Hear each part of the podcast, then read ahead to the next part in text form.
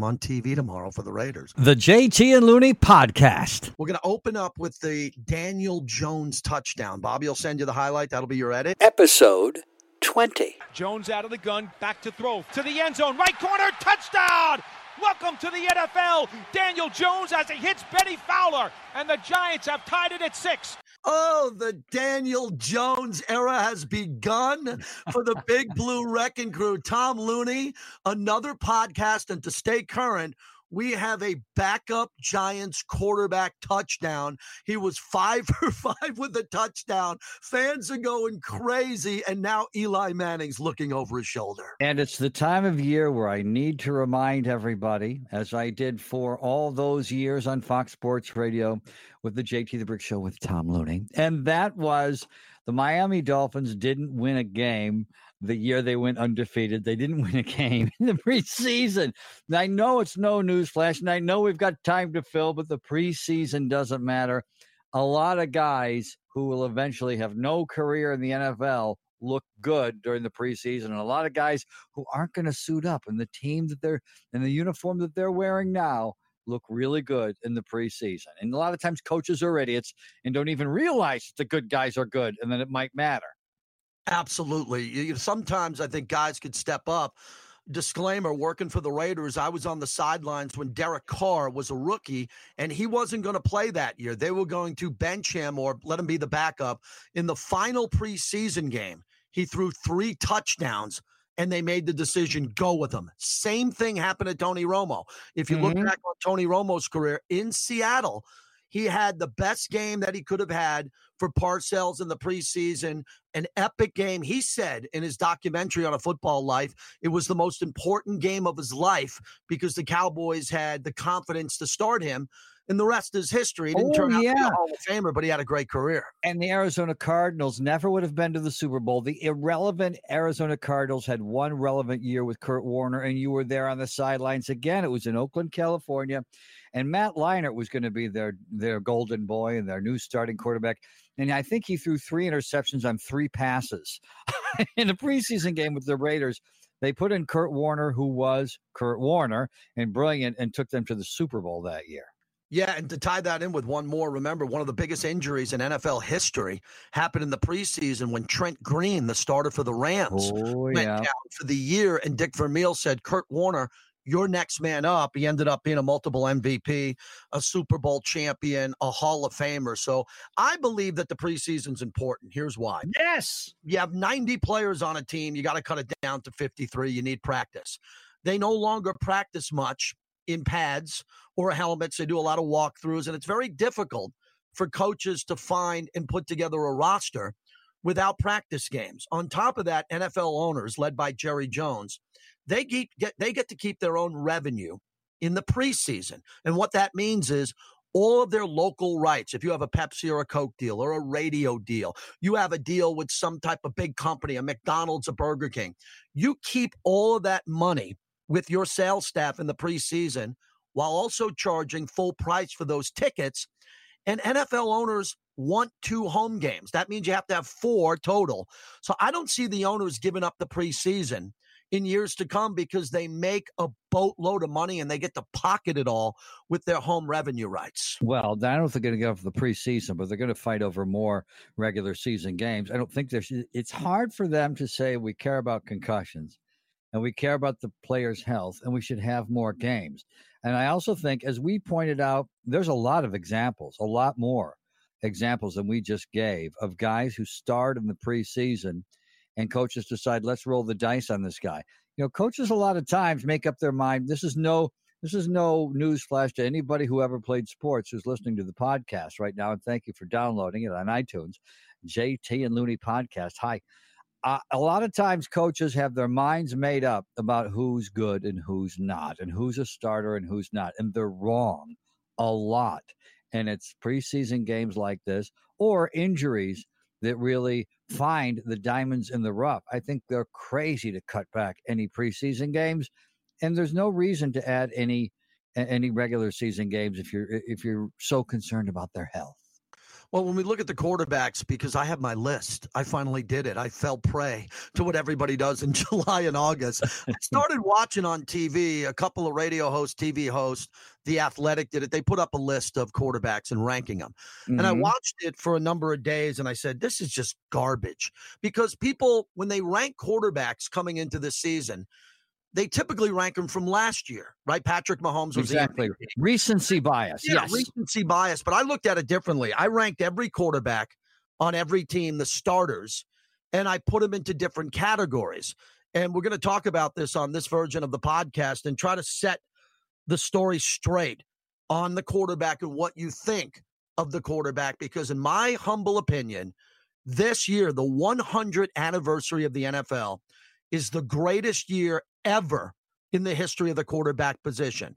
From the top quarterback all the way to the only team, the only team that has a quarterback question, and that would be Miami with Ryan Fitzpatrick.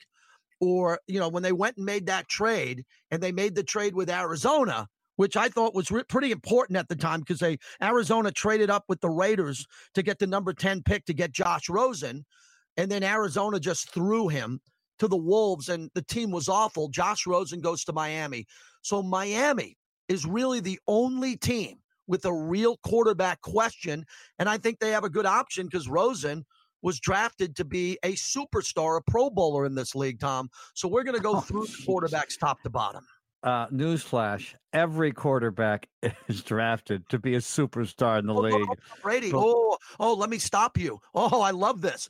No, no, you're wrong. Tom Brady wasn't even liked by the. Okay, Patriots. how about this? Every first round draft pick, people have dreams of that guy being a Hall of Fame quarterback and the ticket to a Super Bowl. And Josh Rosen was by the Arizona Cardinals. And by the way, this is the first time this has ever happened in our life, isn't it?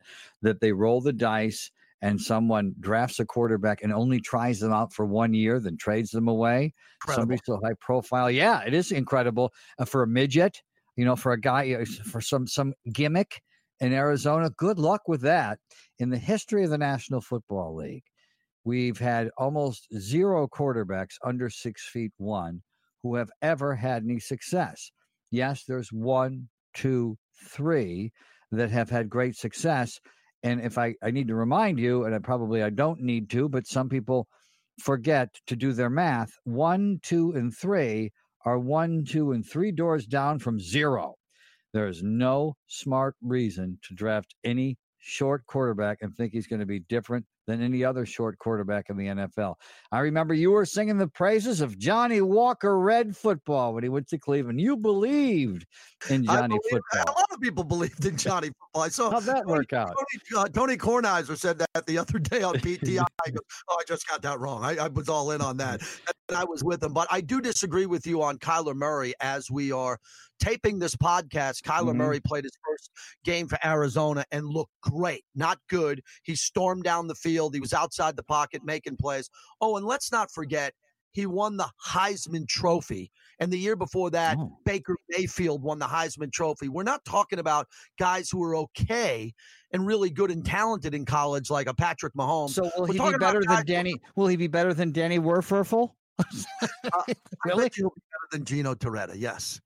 Okay. Okay. Good. All right. Good. All right. So here are the categories for our quarterback list. Oh, okay. And this is really my list where you're going to hammer away at it on the JT and Looney podcast. You will give your humble opinion, and I will hammer away with my arrogant opinion. So the categories are Hall of Fame.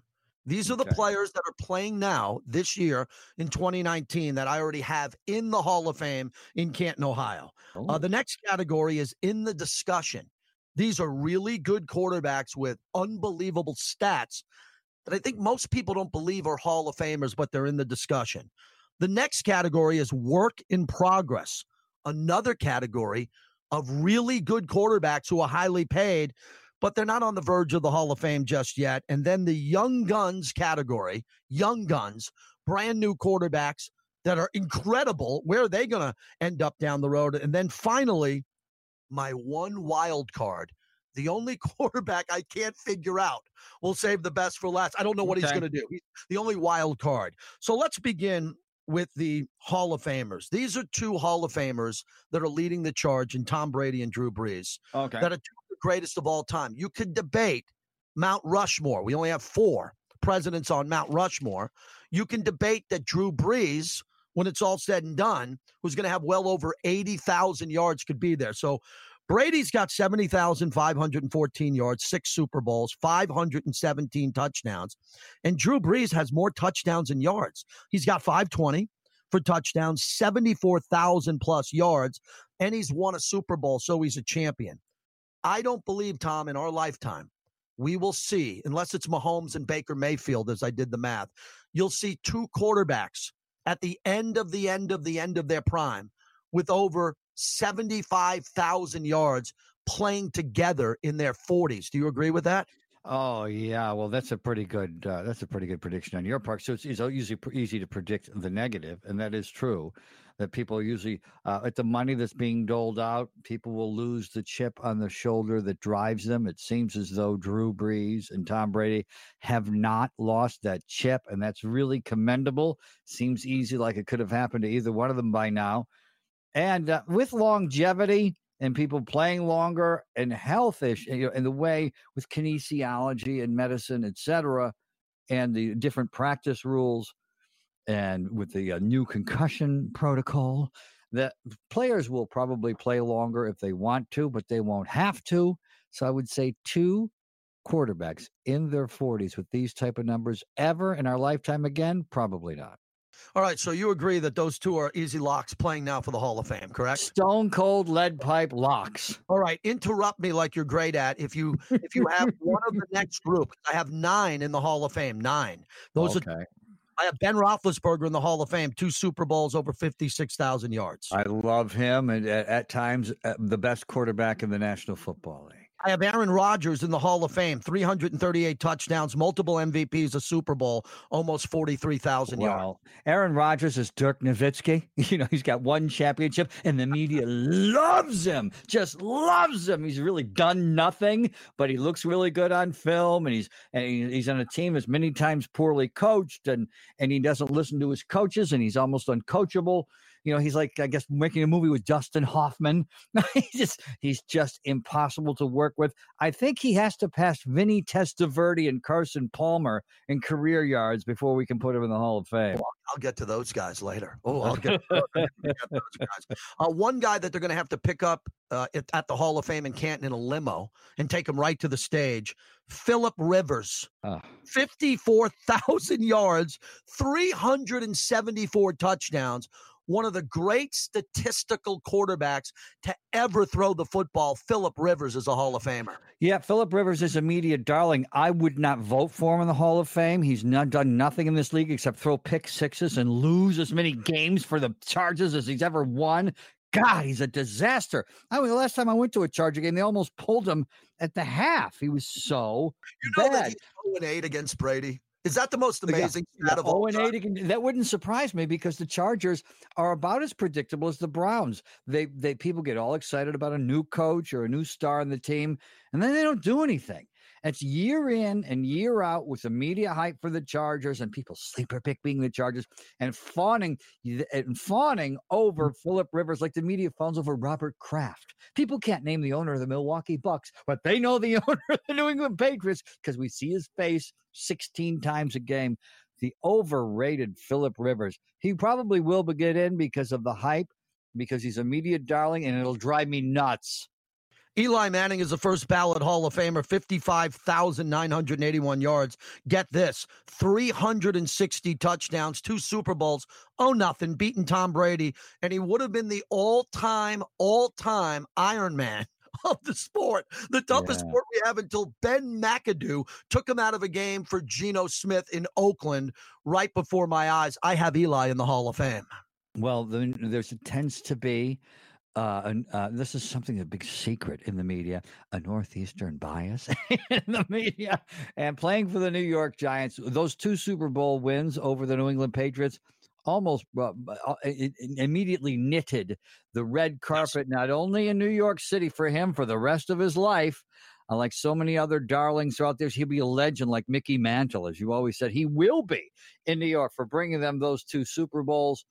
And uh, so I agree with you. He will be in the Hall of Fame, whether he deserves it or not. And other than those two Super Bowls, he has a Joe his Joe Flacco-itis. He forgets how to play quarterback every once in a while. And he's looking over his shoulder as we debuted the podcast with the Daniel Jones touchdown, something yes. that I never thought I'd be capable of doing, something I never thought I would ever do. So I got six in the Hall of Fame. Here are the final three.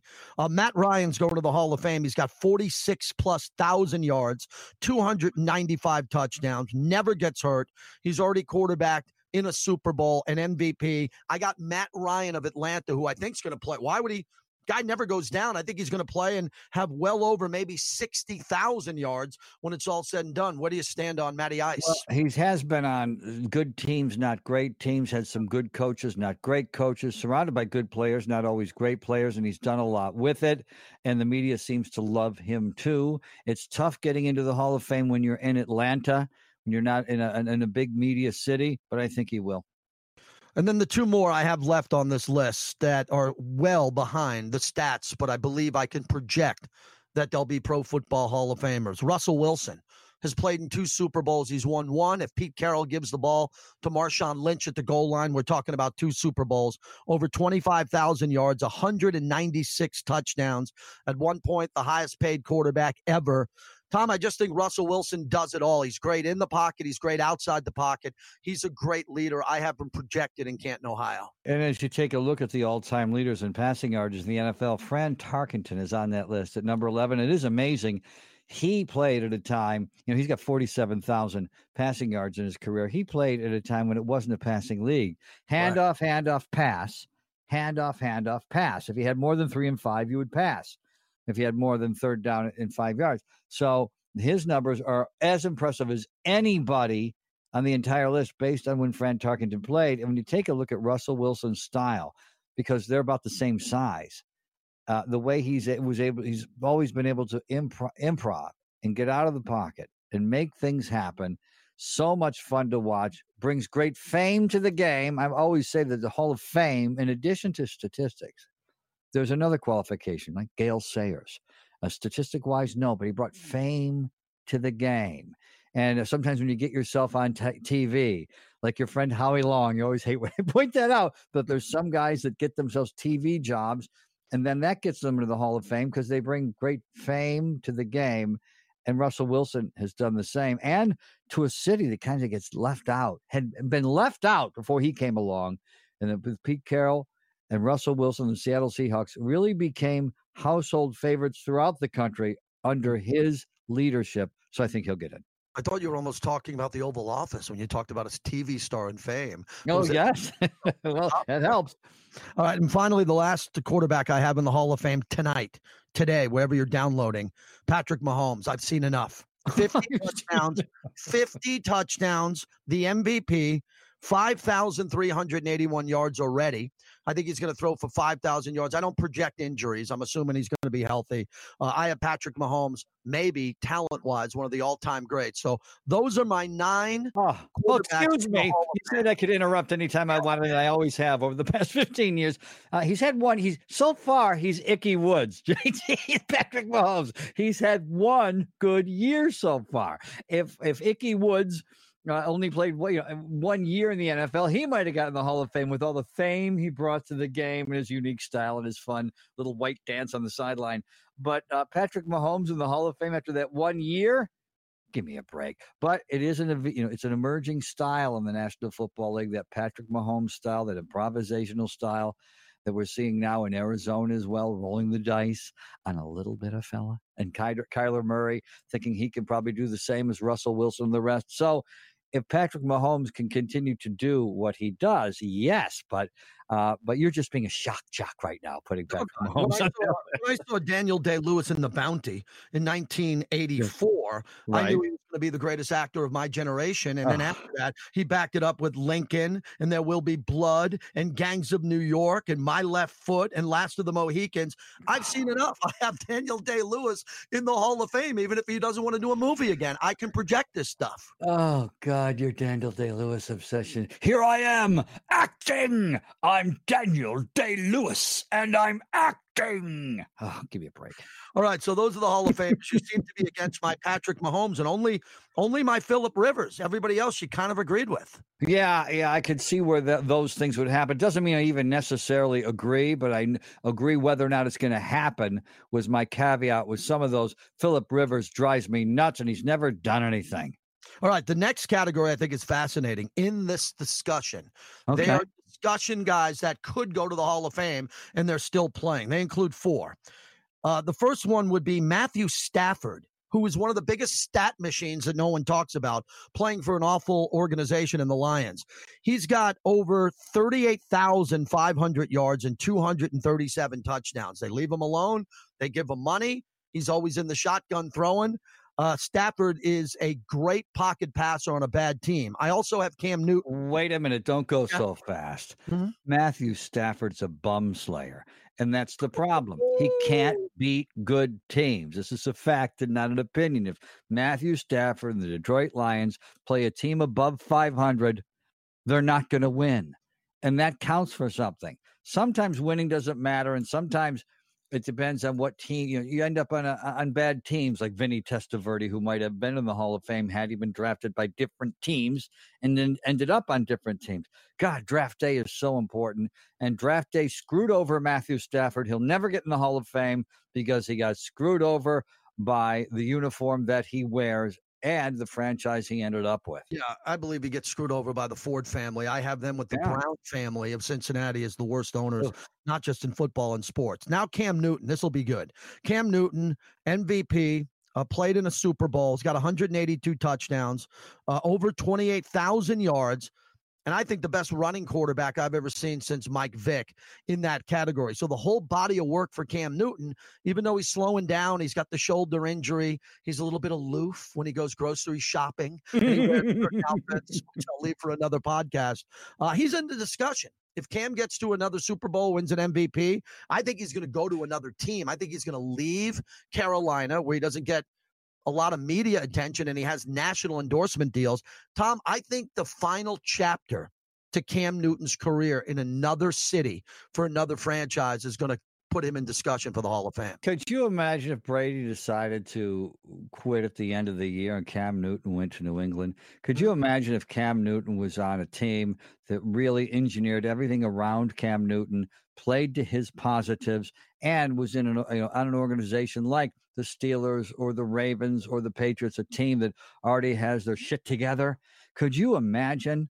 How amazing he would be. And you know how I love my running quarterbacks. And he, you know, he's bigger. Have you ever recently, like in the past couple of years, NFL Network reran Super Bowl one. A lot of the footage had been lost and it was recovered and colorized. It was really good. Mm-hmm. And Cam Newton is bigger than anybody who played in Super Bowl one, anybody who played any position. he is amazing. And so if I had a vote, you know my bias. If I had a vote for the Hall of Fame, I wouldn't care what anybody thought. Cam Newton goes in Wow. first ballot. That's yeah. impressive. I know you've always talked highly of him. Oh, okay. Oh, I love his are going to go from the top of the roller coaster. We are going to go to the top of the roller coaster on the JT and Looney podcast. And now we're going to go to Joe Flacco. So we're at the top. We're at the top with Tom Brady and Drew oh. Brees. And now we're going to Joe Flacco, who has had the greatest postseason run ever behind Joe Montana with the one Super Bowl. It was brilliant. 212 touchdowns, 38,000 plus yards. I'm telling you, statistically, if he can get to 50,000 yards and another story, remember Peyton Manning went to Denver, went to two Super Bowls and won one. If Elway gets it right here, Flacco's had a nice career and much better statistically than most people will remember.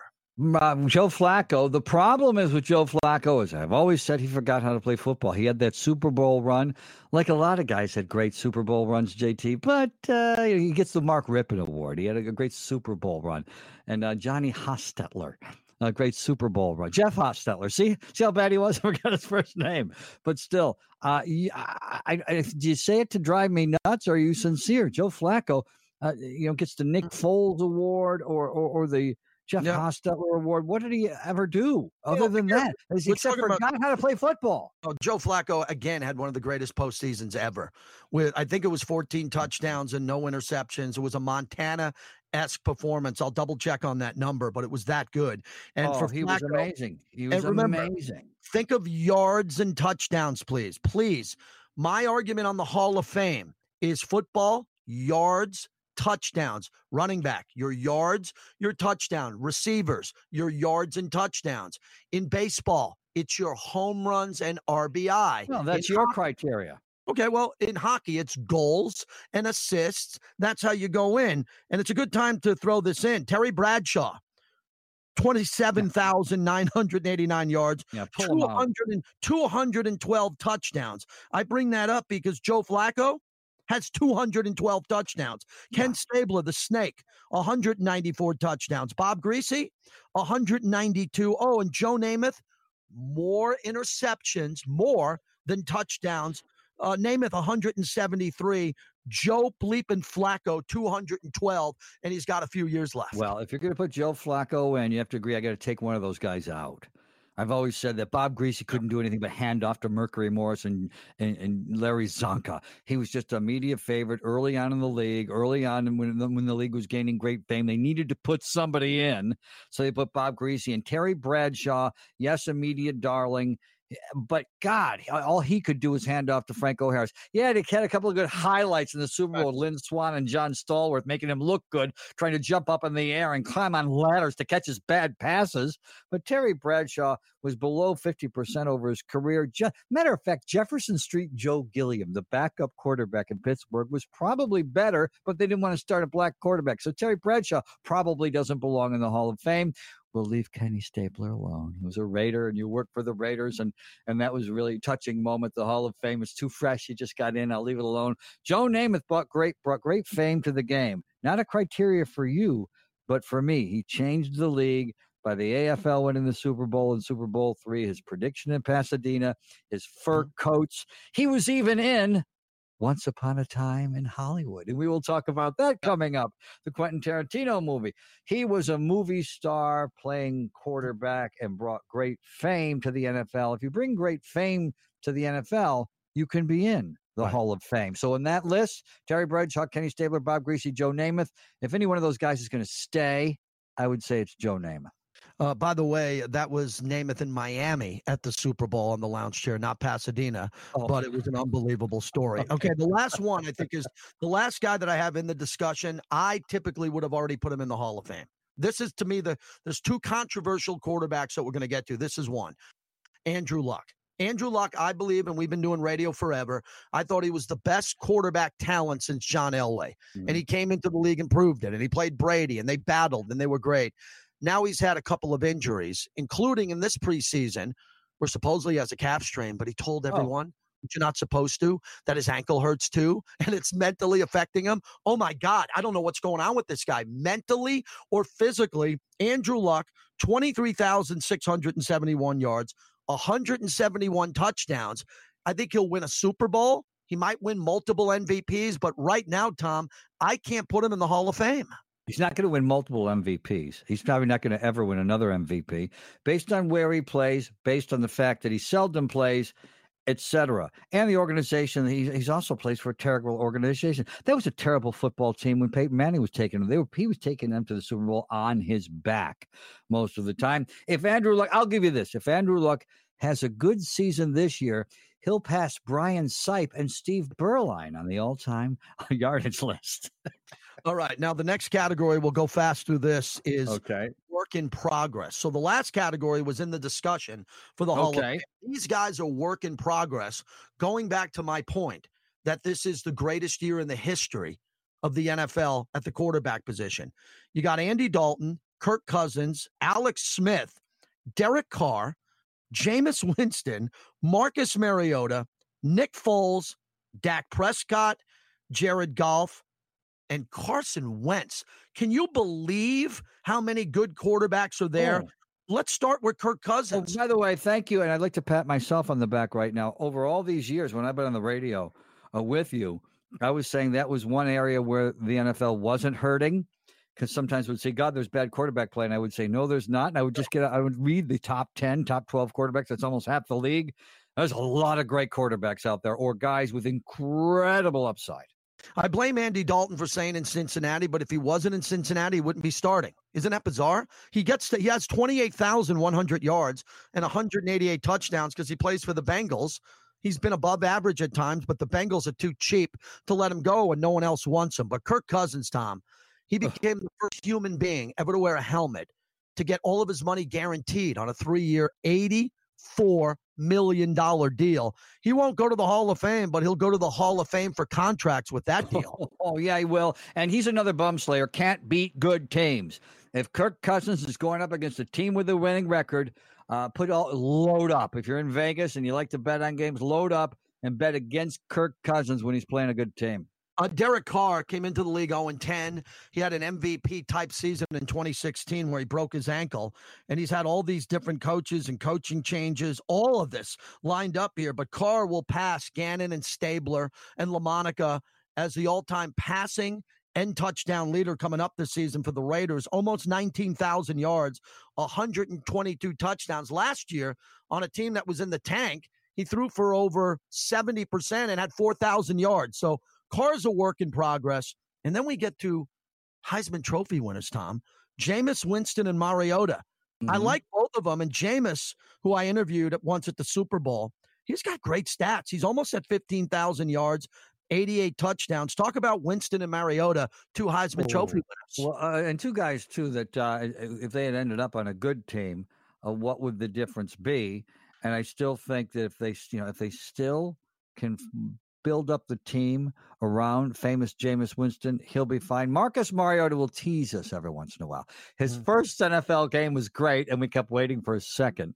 And then you know, eventually he's had a couple great games, and he really teases us. And you know, I love my running quarterbacks, and he's fun to watch when he's good, which is about once every six weeks.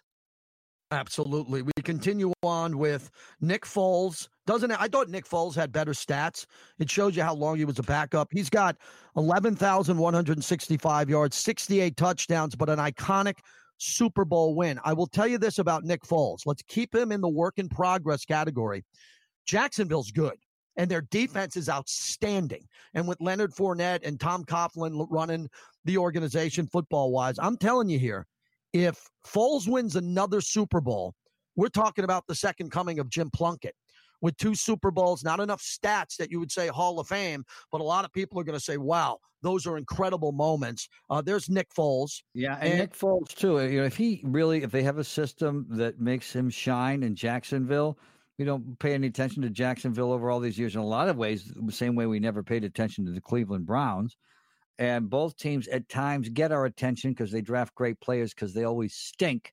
If they don't stink this year, and they were as good as they have been uh, last couple of years, if they had gone to the AFC Championship game against Tom Brady and the New England Patriots with Nick Foles at quarterback, think of what would have happened. That'll be nice if your prediction does come true. All right, and here are three quarterbacks that are young that have around the mm-hmm. same stats. Dak Prescott waiting on a contract, Jared Goff already to the Super Bowl, and Carson Wentz, who own nothing, has a Super Bowl ring, even though he's injured. He was injured for Philadelphia. He was part of that team. Out of Dak, Goff, and Wentz, pick one that you think has the ability to go to the Hall of Fame. Dak, Goff, and Wentz. Probably Carson Wentz because yeah. of all the intangibles and all the tools.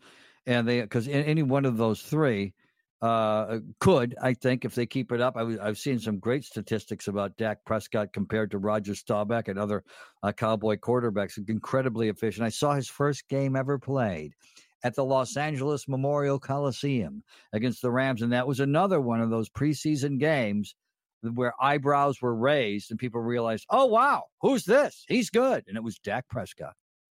Uh, I think that Goff keep an eye on his early career. He had Jeff Fisher. They booted Jeff Fisher. They brought in Sean McVay. He went to the Pro Bowl, went to the Super Bowl. He's young, hasn't got paid yet. He looks like a quarterback. He's got a monster arm. He's playing in the number two media market. Got a good coach. He's got everything going for him. All right. And then the final category is young guns. This is why, once again, I believe this is the greatest time ever for NFL quarterbacks. Only two of these quarterbacks have thrown for over 5,000 yards. So you got Baker Mayfield already with 27 touchdowns, Mitchell Trubisky with 31 touchdowns and over 5,400 yards. Everybody loves Deshaun Watson. Wow, oh, God, I do. Talk about a talent. Uh, 5,864 yards, 45 touchdowns, but already a serious injury. Lamar Jackson. Lamar Jackson of Baltimore, who's acting like Michael Vick, loves it, and they gave him the keys to the franchise. Yeah, they did. You have you have Josh Rosen, Josh Allen, who's the franchise quarterback in Buffalo, and Sam Darnold. Sam Darnold out of USC, who I saw play in high school, playing in the number one media market. So, Tom, those young guns, there could be at least two Hall of Famers there. And I think the best chance for the Hall of Fame with these guys are probably Baker Mayfield and Deshaun Watson. But I wouldn't be shocked if Sam Darnold had a brilliant career and Mitchell Trubisky. Man, he looks the role of a quarterback in a He big does. market who can run with big shoulders. I like all the young guys. I never trust the Chicago Bears because I ne- I go I always uh, as you know when I do my preseason predictions I go with franchises. So you never go with the Bears to do anything they've never done anything. Being a quarterback at Chicago is a curse. It's like being mayor in New York. Sounds cool, but God, you know, you, you then everyone hates you. And and there's never been a good quarterback. Jim McMahon was good for one year. He had an Ickey Woods year in Chicago. But God, uh, there's something about that position in Chicago. Deshaun Watson's probably my favorite, and Lamar Jackson because I love my running quarterbacks. Baker Mayfield, I love a guy chugging a beer. Doesn't bother me. I didn't invest. I don't own the team. He's not my employee. He provides fodder for sports talk radio and sports talk TV. He's fun to watch. He's brash. Normally, quarterbacks don't act like that, so we're not used to it. But if he can keep it up, it'll be fun. I don't want the Browns to be bad. I think they will be bad. I don't want them to be bad. I want to see good football. Well, we worked at a network when everybody wasn't fascinated with Baker Mayfield.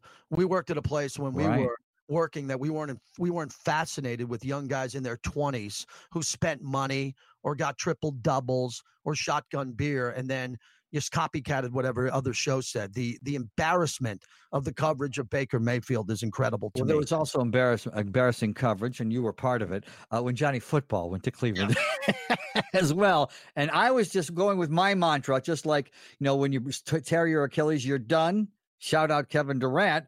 Uh, when you uh, are under six feet tall and you're a, a quarterback, uh, you're not going to have a really very good career.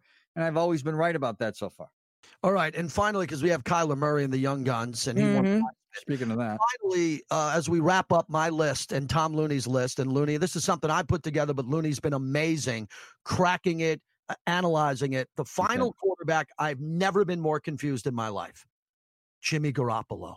oh, San Francisco, Santa Clara drinks the Jimmy G Kool Aid because he's a great looking man. He's the Brad Pitt Yep. of the NFL, but he doesn't have the Brad Pitt movie track record. Garoppolo is entering his sixth season, sixth, six years. This will be this year in the league. And totally for his entire career, he has less than 3,000 yards, 2,968, 17 touchdowns in his entire career. He was given the franchise of Joe Montana, Steve Young, and Jerry Rice. This guy doesn't even have good backup quarterback stats where Aaron Rodgers and Tom Brady and other guys were backups. This guy, I can't figure it out, Tom. Are you drinking the Kool Aid of Jimmy G? No, I never was. He was a great backup in New England, like Matt Cassel was. It was a great system. He's Matt Cassel. He had one good. He, he had a, a, really some nice comebacks when he first came into the league. It teased us with those comebacks when his first year with the 49ers. Ooh, this guy's got it. Again, he's with an incredibly bad organization, the San Francisco not 49ers. I always point upstairs. If you want to predict a guy's future, what team is he on? He's on the San Francisco 49ers, not good enough to turn around the team on his own. Harbaugh was when he was coaching the 49ers. He was a good enough coach to turn around the franchise on his own, and they fired him. If Jim Harbaugh was the coach, maybe he's not, and that franchise is in complete disarray. And so, therefore, he doesn't stand a chance. He'll be Matt Cassel or Ty Detmer. Well, the Niners think the opposite. They think they have their great quarterback for the next decade if he could stay healthy. Yeah, so the trouble is, you can't believe anything the Niners think because the Niners have no brain. wow. Spoiler alert. Spoiler alert. We're going to talk about Once Upon a Time in Hollywood. Spoiler alert. And Tom Looney is one of the greatest movie reviewers I've ever known. I don't go to a movie until Tom Looney tells me to go to a movie because he is a movie critic. This movie, I first I got to go back and see it again because I walked out of there confused. What did I see?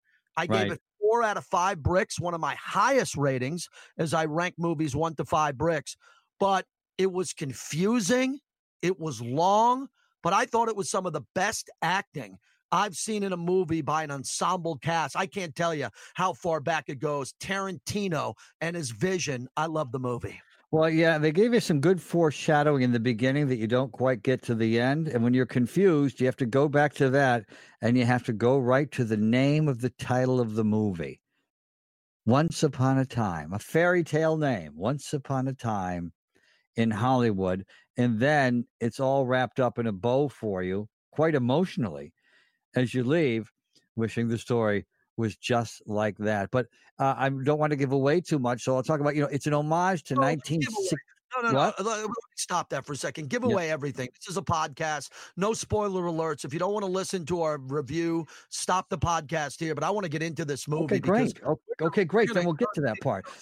Yeah. But I do think it's a great homage to 1969 Hollywood. And if people who live in the rest of the country can't relate to that, they can all relate, if they're old enough, to the homage to 1969. The entire movie takes place in 1969.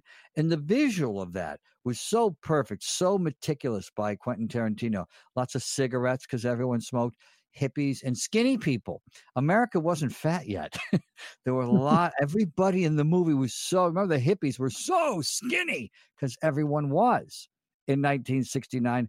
And the you know the Oldsmobiles and the Cadillac DeVilles and the classic MGs and the Karmann Ghias will bring back memories from everybody of uh, the par- the cars that their the, the parents of their friends had or that they had and cool dogs and horses smarty pants child actors uh, you and I talked about that a- after, and we'll get into it. Uh, the insecurity of TV and movie stars, worried that people will forget who they are and stop giving them acting jobs, and they'll have to sell their house and move into a condo in Toluca Lake next to San Batesh. You know, people are really worried about that. And, and the movie, Western cowboy movie sets and cowboy TV sets, and throughout the entire movie, you know what hooked me. The radio soundtrack. It's homage to 1969 radio. And KHJ, a legendary radio station in Los Angeles, where I did not grow up, but the station in Los Angeles is one that had an imprint on everybody of a generation.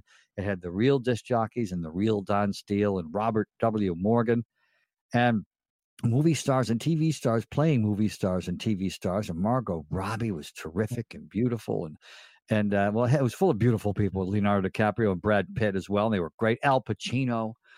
Uh, Right. Joe, Joe, Joe Namath and Bruce Lee and Charles Manson and Tex Watson. I mean, it was just such a, a such a cool movie.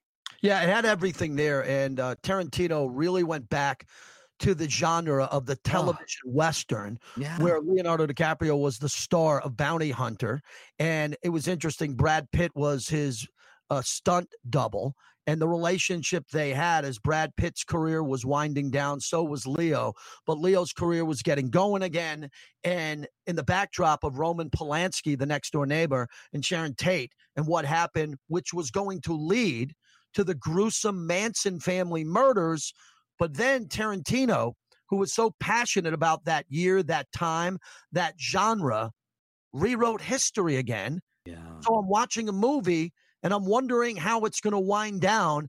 And Tarantino goes down a completely different road and closes out the Manson murders in a way that no one suspected going in, Tom. Oh my God! It was just you know, and it, it, it, it actually made me emotional. Thinking, wouldn't it have been nice if everything had ended that way? He, yeah, he, Mm. as as it was ramping up to what I thought were the Manson murders. I was thinking, how can this really cool movie?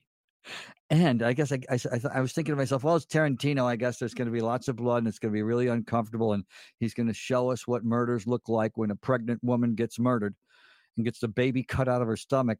And that didn't happen. It was twas it was, it was once upon a time in Hollywood, and the fairy tale was told in a different way, with a fairy tale ending, and I loved it. Yeah, I loved it too because I thought the acting was absolutely brilliant. And as we wrap up this podcast with this review, there were definitely a couple of scenes that my wife Oh. and I were going, What the hell is going on? He's talking to this little girl sitting in director's chairs for 12 to 15 minutes. Could that have been three minutes? Yep. And really good? I think so. There were Yeah. scenes with Brad Pitt. when I called you when I came out of the movie, and so I was I was on cloud nine. Yeah. because I just thought saw a movie that I thought was nine out of ten, and you started in with your critique, which I hadn't even thought about yet. But you were right. There were a few of those scenes where Quentin Tarantino loves to say, "Here I am directing," forgetting that if Quentin Tarantino made a movie that was an hour and a half, you would know it was his movie. First of all, because everyone tells you, but he's got a particular style of meticulous movie making that's terrific. He doesn't need to remind you that he can get away with whatever he wants to get away with. They don't bother him at all about how long scenes are, et cetera, if he wants to do that. Some of those scenes were incredibly complicated and long, and they could have been cut in half. one of the reviews that I read, I nailed uh, it. Just nailed how I felt about it. One of the reviews said, aside from the slow pace of the movie and the occasional long-winded speech, this is a movie that's fun to watch, mainly because of the chemistry between Brad Pitt, Leonardo DiCaprio, great mm-hmm. performances, and because of the film's satisfying ending. Wow, I that's exactly how I felt because I think that Leonardo DiCaprio deserves a nomination for Best Actor. I think Brad Pitt deserves a nomination for Yep. best supporting actor in that role. I thought the movie was so good and Tarantino had a violent scene in that movie that I won't give it away, which was right there with Reservoir Dogs, Pulp Fiction. So you're watching this movie and it's entertaining and it's fun and it's unique. And then they get to a scene with violence that I'm telling you, when it comes to a flamethrower, a couple of punches, slamming a woman's face into a wall. Yeah. I sat there and said, What in God's, what the hell is going on? And it was what Tarantino does best. Just when you're into the movie, you're comfortable into the movie. a, a woman gets punched in the Oh. face. Yes. Oh, yes. It was incredible to see that. That gave it that Tarantino exclamation point Oh, for that me. edge where people that politically incorrect edge that he has like his first eight movies had the n word every six words and then he went to hateful eight where some, a woman got punched in the face every six minutes and then that happened again in this movie but he's willing to take those chances and take the heat and make a great movie and uh, and in music you know as i mentioned not only the soundtrack with uh, with KHJ radio throughout the entire time. Also, people sitting down, putting an album on and playing a deep cut from Paul Revere and the Raiders, and then worrying that if Jim Morrison comes over, we can't have him hearing Paul Revere and the Raiders. It was so- some of the name drops and great music from Deep Purple and Simon and Garfunkel, Mitch Ryder and the Detroit Wheels, little Bob Seger, Jose Feliciano, which seems to show up every once in a while in a Quentin Tarantino movie. And and there was at this one scene, I'm not going to give the scene away, but I will give the moment away because it's sentimental. Burt Reynolds was supposed to be in Once Upon a Time in Hollywood. Oh, and I didn't know that. There was a very tense scene when Brad Pitt wants to go up to the house and visit his old friend who owned the ranch where all the Manson hippies were living. And remember, uh, you're, you're watching the movie thinking, is he gonna is he gonna bite it here? What's gonna go on here? This is the Manson family. Is he gonna get stabbed? Is he gonna get shot? He wants to go visit the old man who you're not even sure is alive while you're watching the movie. And remember, he walked into the back room and startled the old, yeah, startled Bruce Dern. He was supposed to be startling Burt Reynolds. That was supposed to be a surprise cameo from Burt in that movie. Yeah, and that's uh and that made me feel bad too when that old man's shoulder rolled over because I didn't know who it was going to be, but I did know that Bruce Dern replaced Burt Reynolds in Once Upon a Time in Hollywood. And that's all by the way how fresh this movie is. They were still making it this year. Um it, it- was when when in that scene I kind of felt bad and I at, at the end of the movie uh, let me circle back how it touched me emotionally where you know, Once Upon a Time in Hollywood, that fairy tale name of the movie gives you a fairy tale ending, making you wish things happened that way. Well, again, spoiler alert or not, uh, Sharon Tate doesn't get murdered as she's pregnant with their child, which is really the most horrific crime. Connected to Hollywood, and Tarantino saves Yeah. her life in the movie, and life goes on once upon a time in Hollywood. So, Tom, finally, as we wrap it up, how do you rate the movie? What's your uh, what do you give it? Five Oh, stars? one to ten, one to 10, 10 being best was always my scale. I give it a nine, if not a nine and a half. I got so excited talking about this. And you left someone out too, and that's Margot Robbie. A lot of people think Margot Robbie was so, you know, took the screen, filled the screen up, and she could be up for a best supporting actress role as well. Uh, best supporting actress uh, Oscar. This was an awesome podcast. They'll decide. Share this podcast, man, and spread it, retweet it, put it out on social media. And thanks for joining us on the JT and Looney podcast. The JT and Looney podcast is property of JT and Looney. Any re- maybe if I shut off this fan, it won't sound like there's a fan on in the background. The JT and Looney podcast is property of JT and Looney. Any rebroadcast of the JT and Looney podcast without the express written consent of JT, Looney, and Xtube is absolutely prohibited. Yeah, that's some legal shit we got to do. Get that intern in here to fetch me some coffee.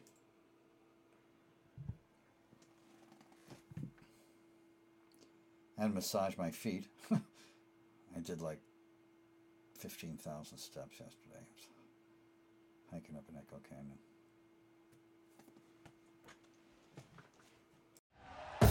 Thank you for listening to Bleav. You can show support to your host by subscribing to the show and giving us a five star rating on your preferred platform.